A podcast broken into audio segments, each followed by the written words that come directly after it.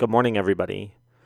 It is with a tremendously heavy heart that we are here this morning to report on the passing of the wise and the beautiful Nancy Shanks. Known to we Tori fans as Beanie, Nancy was a tremendous influence over Tori's life and her music, from singing background vocals on her first CD to being referenced in countless Tori songs without a doubt, Nancy had a tremendous effect on the work and the woman that we love so much. In January 2017, Nancy Shanks was diagnosed with ALS.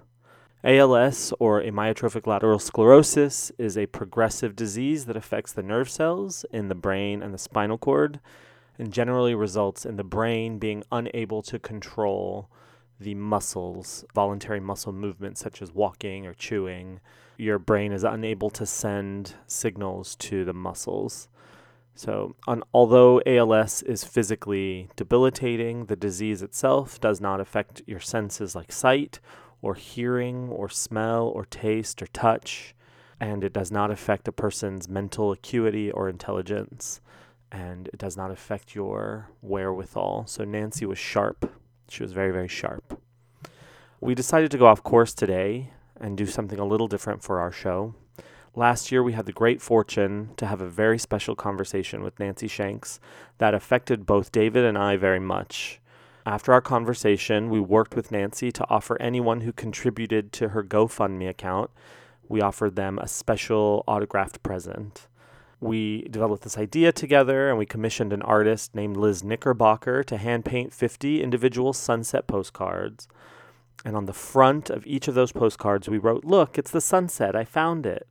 And we addressed and we stamped them all and we sent them to Nancy to sign and drop in the mailbox. We had them all stamped and addressed. Um, and I know she received them and I know she wanted to sign them for everybody.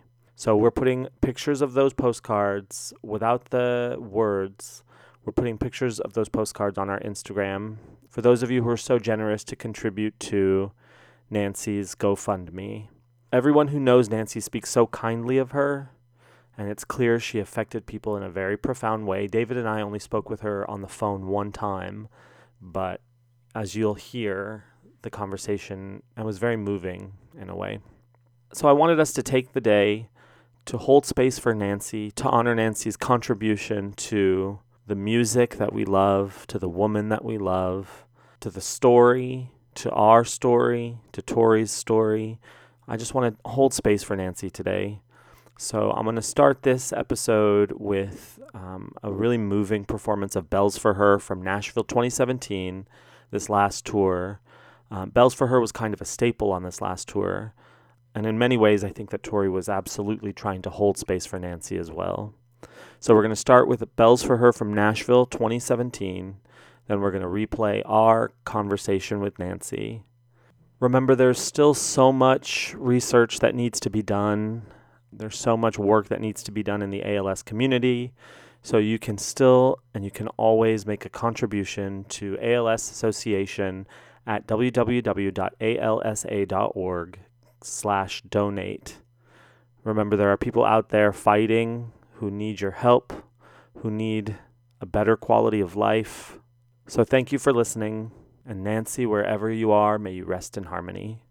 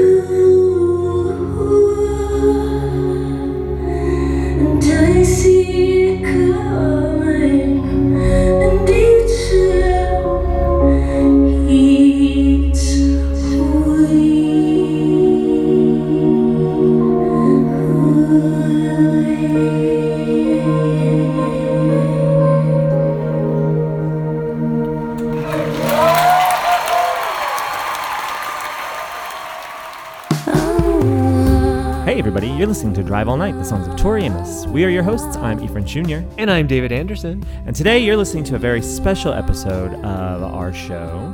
We're so thrilled. We're about to talk to Nancy Shanks, who you know as Beanie. Beanie. Um, Nancy has a GoFundMe right now. It's gofundme.com slash ALS dash relief dash for dash Nancy dash Shanks. We're going to talk to her a little bit about that. But first and foremost, we want you to go to GoFundMe, support her GoFundMe page, please. We are going to do so as well. And the time to do that is now. Please do that. Take a pause, grab your soda because she spills some tea. Oh my God, I'm so excited. Are you excited? We get the tea from B. Exactly. Um, okay, we're going to play our interview with Nancy. We hope you enjoy.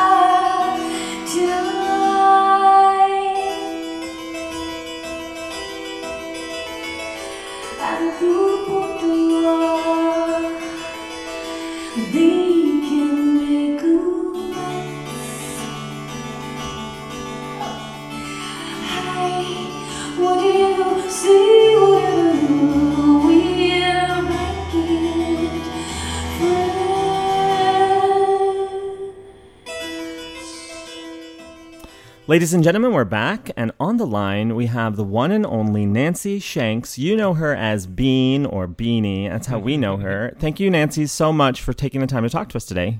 Thank you for having me. Oh, We're so excited. Let's just dive right in. We know you, and people in our community know you as Tori's best friend, but you have a whole music career of your own. So let's start. Tell us a little bit about growing up and when you knew you wanted to pursue music. Um, I guess when I was very young, my mom was a singer. She sang with big bands, and and uh, so it was always a part of our household. My my grandfather, my sister, we all sang. So yeah, I think it just it just evolved into. I used to play guitar and and sing for the the different classes at school, and and uh, so that kind of thing, and then join bands. So I think it started really young because that was part of our life. Were you are you originally from California? No, from Illinois. What brought you to LA? Just the Hollywood scene? I was well, no, I went from I went to Minneapolis and then I joined I left my band and joined Vixen, if you remember that band. Wow. Oh yeah. Yeah. And then I the uh, I was put on salary to start an all girl band in Rapid City and we brought a guitar player out um from California and uh I ended up coming out here and writing with her. and then I stayed for 6 months and came back again and that was it. First 6 months with the hardest. What was it like to be in LA, part of the music scene in the 70s and 80s? In our minds, it was incredibly decadent and magical and all of those things. what was that like for you? Yeah, well, life was definitely different. I mean, the, the way they handled uh, artists, for one thing. I mean, ar- you know, being an artist was was something that they worked at, you know, and then all of a sudden, everybody wanted somebody that sounded like somebody else, Mm. And problems began. And A and R people went away, and they were, you know, everything was handled by business people. So it was, it was in that sense, it was much more magical back then, and I suppose decadent too. I don't know how to describe that. What was the club scene like? You know, I was never a big club scene person. There was a period though that that we did go out at at midnight dancing every night. So that was obviously a a, a wild period. That was when I was doing a lot of commercials. Then with all the the whole Jingle House went out. So You were writing for commercials or you were starring in them or no, I was singing. Oh singing. wow. Yeah, I got Tori on a few of those. Oh, well, we'll get there. David and I here are obsessed with uh, Ready to Fall in Love Again. it's our personal theme Right. song. Absolutely. A hundred percent, we are obsessed with that song. Um, can you tell us a little bit about the backstory of that particular track and how that was released and your whole release history? Well, I I wrote it with my boyfriend. We were writing team, so it was a love song that just happened. It, there's no real big backstory there. It didn't get really get released. It got sort of released, but they what happened was um, uh, EMI was you no Transamerica. This was a long time ago, um, but they were selling the tran- the distribution. I think to Transamerica. Anyway, there was a period where there was no money, so having something released at that, and it was right after they had just crossed Crystal Gayle over with Don't It Make My Brown Eyes Blue. Mm, I love that song too. Yeah, so it's like so yeah, that's the kind of thing where it's like everybody get out of the way, everybody's going for this now. You know, everybody was working on making that happen. Mm. And that was followed by um a period of, of no money for for the company. So um we ended up leaving. I'm not sure that was a good idea, but we did. Well, I don't know when the last time you revisited that song was, but it's great. we play it all the time. Oh. it's so good.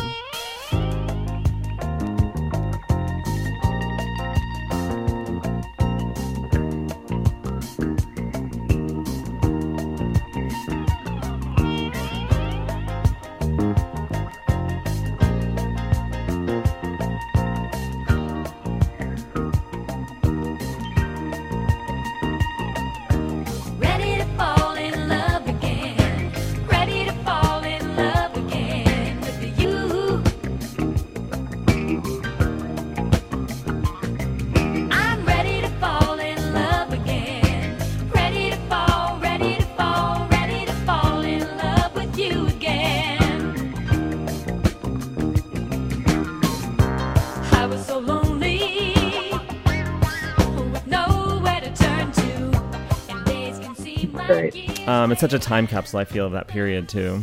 Yeah. You mentioned getting Tori on commercials. How did you meet Tori? Um, and were you instantly close? Were you instant besties? I I did it, the another record in in uh, London with uh, Rhett Davies. I don't know if you know that producer, produced Bryan Ferry. So I did a record over there with him, and when I came back, I went to a um, little talk at my my vocal coach's house, and there were two brothers there, Eric and his his uh, brother Michael. And Michael asked me out, and so I invited the four of the Eric and his girlfriend, and uh, and Michael to something that was happening at the Roxy, and Eric's girlfriend was Tori. Ah, Yeah, so we all went out, and yeah, we just hit it off, and we were fast friends. was she Tori then, or was she going by Ellen? No, she was Tori. She was Tori. And how did you end up getting the nickname Beanie or Bean? We talked so much on the phone when we weren't together, and we would always we started saying, "Do you know what, you know what I mean, Bean?" We were both called Bean. Oh, Yeah, so we went from Bean, what started with Beanie to Bean to B. So now we're just B. I love it.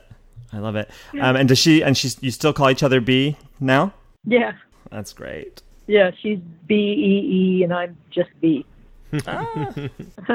So around that time, um, you were in the video for the big picture, along with Rance Hosley and Steve Caton, both people we've talked to on this show. Can you tell us if you remember what that shoot was like, and any reflections on the Y Kant Tori Read era? Did you do vocals on that I- as well? Uh, why can't I read? No, I don't think I did. That was um, I was there part of the time, but I don't think we did any vocals on that, and I do not remember that at all. That's what I don't. That's the thing that I don't remember. I can't remember what went on. I mean, the the it was great while she was doing the record, but um, I don't remember being in a video.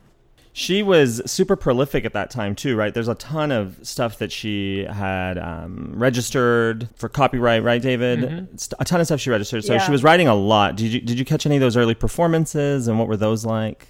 I didn't catch her early performances. When we met, she wasn't really doing that. I mean, she was doing her her nighttime gig and and writing stuff. So it was it was about signing the record deal and and getting in the studio. So after Y Kant Tori Read, she went on to move to London, and then she did Little Earthquakes, which you did backing vocals specifically on the song Crucify and Little Earthquakes. Um, Can you speak a little on the difference between the Y Kant Tori Read era, the change that she went through, and what recording Little Earthquakes was like? Well, I mean, the the the change was that she she just dug deeper into what she wanted to do. You know, because they she w- she went through that period where they want to change you, and it was just don't change. And so she went further into what she was doing. Um, it wasn't a. I guess there's a there's always a maturing process when you do that. You know, so um, we were doing a lot of growing then, Yeah. both of us. So it was reflected in music. As you're describing the music industry too, like people trying to push you in certain directions and trying to make you carbon Yeah. copies of other people. Right, and she didn't do it, which was great. Do you remember what it was like when you went in to record your backing vocals and where that happened and what the process was like, or even how how you were asked to be on the album? Uh, how? Hey, B, you want to come and sing us? song? That's pretty. Much, that. That works, sure. Um, yeah, that works. So I got another friend of mine, and we went in and and sang, and we it was funny because I was doing that screaming on on uh, on Crucified, and they they nick the producer nicknamed me the Antichrist that day because I just I could do it over and over again. I love it. So it was fun. well, of all the nicknames to stick, it's probably good that you ended up with Beanie and not Antichrist, I guess. But Right. Yeah. We have been there's something we can't figure out, and it's on the track "Girl," which I know you didn't sing on, but I know um, you might. I think you might know the answer. There's a male voice that says in the background, "Sit in the chair and be good now," and we're trying to figure out who that man is. do you know that man? Boy, you should have put it. No, but if you'd put that on the list, I probably could have asked her the other Oh. day. But I. oh. No, sorry. no, it's fine. Um, so it sounds like Little Earthquakes. You know, Little Earthquakes was done, as we know, you know, in closets and in small rooms. Um, and then you went on to record backing vocals again with her for in the springtime of his his voodoo, which is a whole was a whole different Right. production. Can you talk a little bit about the difference between obviously Little Earthquakes changed everything for her and for a lot of people in the world, and things changed in her recording process as well. Can you speak a little to that difference? Uh, well, yeah. I mean, I think they'd just come off. They had they just come off the road? I don't know. I was. I mean, th- th- there was a there was a whole organic process that was wonderful when she was doing Little Earthquakes. Just uh, um, and when they came to do the other, I was I was doing silence in the, at the Irish House, and uh, they all kind of just showed up, and and so it was a little bit different because they just came in to do that you know it wasn't like there was a lot there was a lot of other stuff going on all the time. They were doing stuff other uh, wherever else they i can't remember where they were before. Oh my god. Yeah. It's been 22 Yeah. years. Oh my god, we're all so old. yeah i don't remember. I, I i i used to do silence there a lot. It just i would always do 10 days of silence. That was my thing. And uh so i'm i'm i can't quite remember where they were before because we had all been in uh we'd all been everywhere else together so i'm not quite sure where where the separation happened that that i was at the house by myself for a while That's fascinating. So you you do days of silence. What's can you talk a little bit about that? Yeah, yeah. I, well, what happened was when uh, the, the EMI EMI folded basically after my record, and uh, which is why no one's heard it. And uh, um, so I just I went back to London and I was singing, and every time I go to do vocals, I get hoarse. And so I decided I just didn't know what to do, and I said, you know what, I'm going to go into silence for ten days. I just made this up. And when I come out, I'm not. The only thing I have to do is be quiet. When I come out, I will have a more of an idea of what I really want to be doing Mm. at this point. And then I really got into the silence, and and it got to the point where if my phone rang twice and and it picked up, they'd say people would just say, "Call me when you're out of silence." so it was everything. It was spiritual. It was it was creative. It was calming. I've never heard of that. That sounds great. It sounds like you learn a lot about yourself while doing that probably. You do. You can really watch your thoughts. So you were part of that album, and then uh, Tori took that album on the road with the Dew Drop Inn tour. And a lot of people don't know this, but you were the masseuse on that 1996 tour with Tori. Yeah, what happened was we were both living in London at, at the time, and uh, we just decided because I want I was starting to write I wanted to write a book, so I was I had already started the book, and uh, I had lived with this healer. He was a wonderful healer, not a nice person. In fact, he's the man with the golden gun. Oh, Um, wow. Think he knows so much. Um, but he- I was, but he was really good at what he did, and he taught me because we traveled all the time. So he taught me to work on him, uh, just doing structural stuff and and this kind of massage thing. And I liked doing massage anyway, but the structural stuff was. Tori had all has had a problem with her jaw for a long time, uh, and I knew how to put it in to adjust it. So we figured I could work on her jaw, get the, get all that in, and do the other stuff too because I like doing it. I found it, it's a real nice break from from writing, and I could write my book and we can hang out. So that's how that happened. That's so great. Yeah. Um, had you been on? Had you been to portions of her other tours up to that point, or was this the first one you hung out on? oh, that was the first one. Yes. I love these nuggets. So you say this healer was the man with the golden gun. Uh-huh. Do you have any nuggets like that from the first three records? Any like factoids that you might be willing to share with us, or things you know just off the top of your head? Um, I don't really. I'm sorry. Totally fine. I don't even know how to go into that. yeah, that's a big open-ended question. But on that Yeah. on that note, you're you know we'll say we'll say in the best way possible a character in your own right in a lot of Tori songs that's referenced. right. Um, how does how Right. does how does that feel? And are you sort of are you told ahead of time like, hey, I'm going to put you in this song, or do you just hear it one day and you're like, oh, there I there I am? Yeah, yeah, and, and it's wonderful. I mean, especially as a writer, you know that that that that stuff comes from somewhere inside of you. It's a feeling. You know, you can't just sort of decide you're going to write a song about something. Well, you can, but it comes out differently.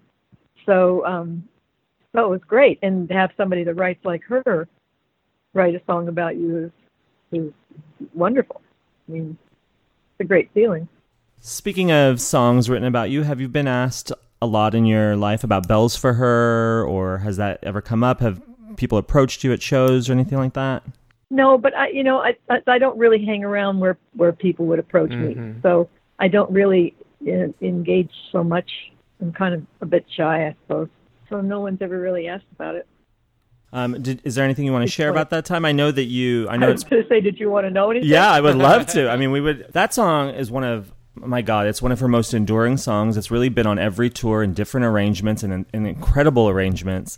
As we know it, it was kind of an incantation. She just started playing it, and out, out it came, which makes that song very special. I think to her also in the frequency that she plays it, but to us as well. And we love bells for her. It's just such a Yeah. classic Tori song. So anything that you can share about it would be great. Um, yeah, well, it came after Cornflake Girl.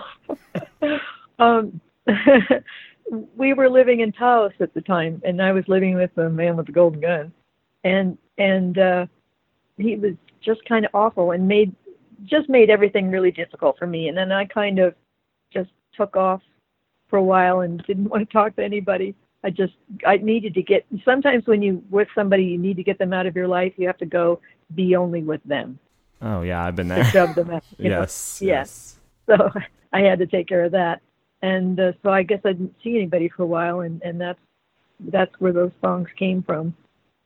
One out of the frustration, and one out of the heartbreak. What It was that? What was your experience like hearing those songs for the first time? Oh well, um, I was moved. You know, I was moved, and uh, and I Alan was gone, and she and I were hanging out again, and and everything was back to normal. So it was really great to hear them. So I didn't have to hear them in the sad time. I heard them when it was a good time. So Oh, that's so great. I know that you two are close, and so it's different when you have, you know, a, friend who's. I mean, she to us is this incredible musician that we follow on tour. To you, she's a friend. Is it? Do you follow her shows? Do you? The only, the only reason I'm asking is because Bells for Her has had such a diverse array, a, a diverse array of arrangements. I was wondering if you Yeah. heard any of the other arrangements of the song. I've heard a few of them. I've heard a few of them, and I've had people send me things, a, a few different things. Oh, great, cool. So, um, but I don't go to all the shows if that's what you're asking. Do I like to listen to records? Of course I do. Do I don't listen to anything all the time these days? Yeah. So, What other musicians do you love? you know, right now it's weird. It's kind of I'm kind of in a. a I was asking my nephew. I said I need some new music. So it's been it's just been a really tough year or so right now. So I I need some some new things. I think to.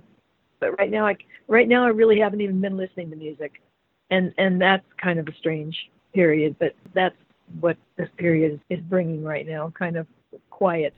hmm I'm interested in different healing modalities and kind of other people's spiritual practices, and it obviously sounds like you have uh, kind of a background in body work and things like that. Are there any other practices or beliefs now that are important to you, or things that you study on your own, or anything like that?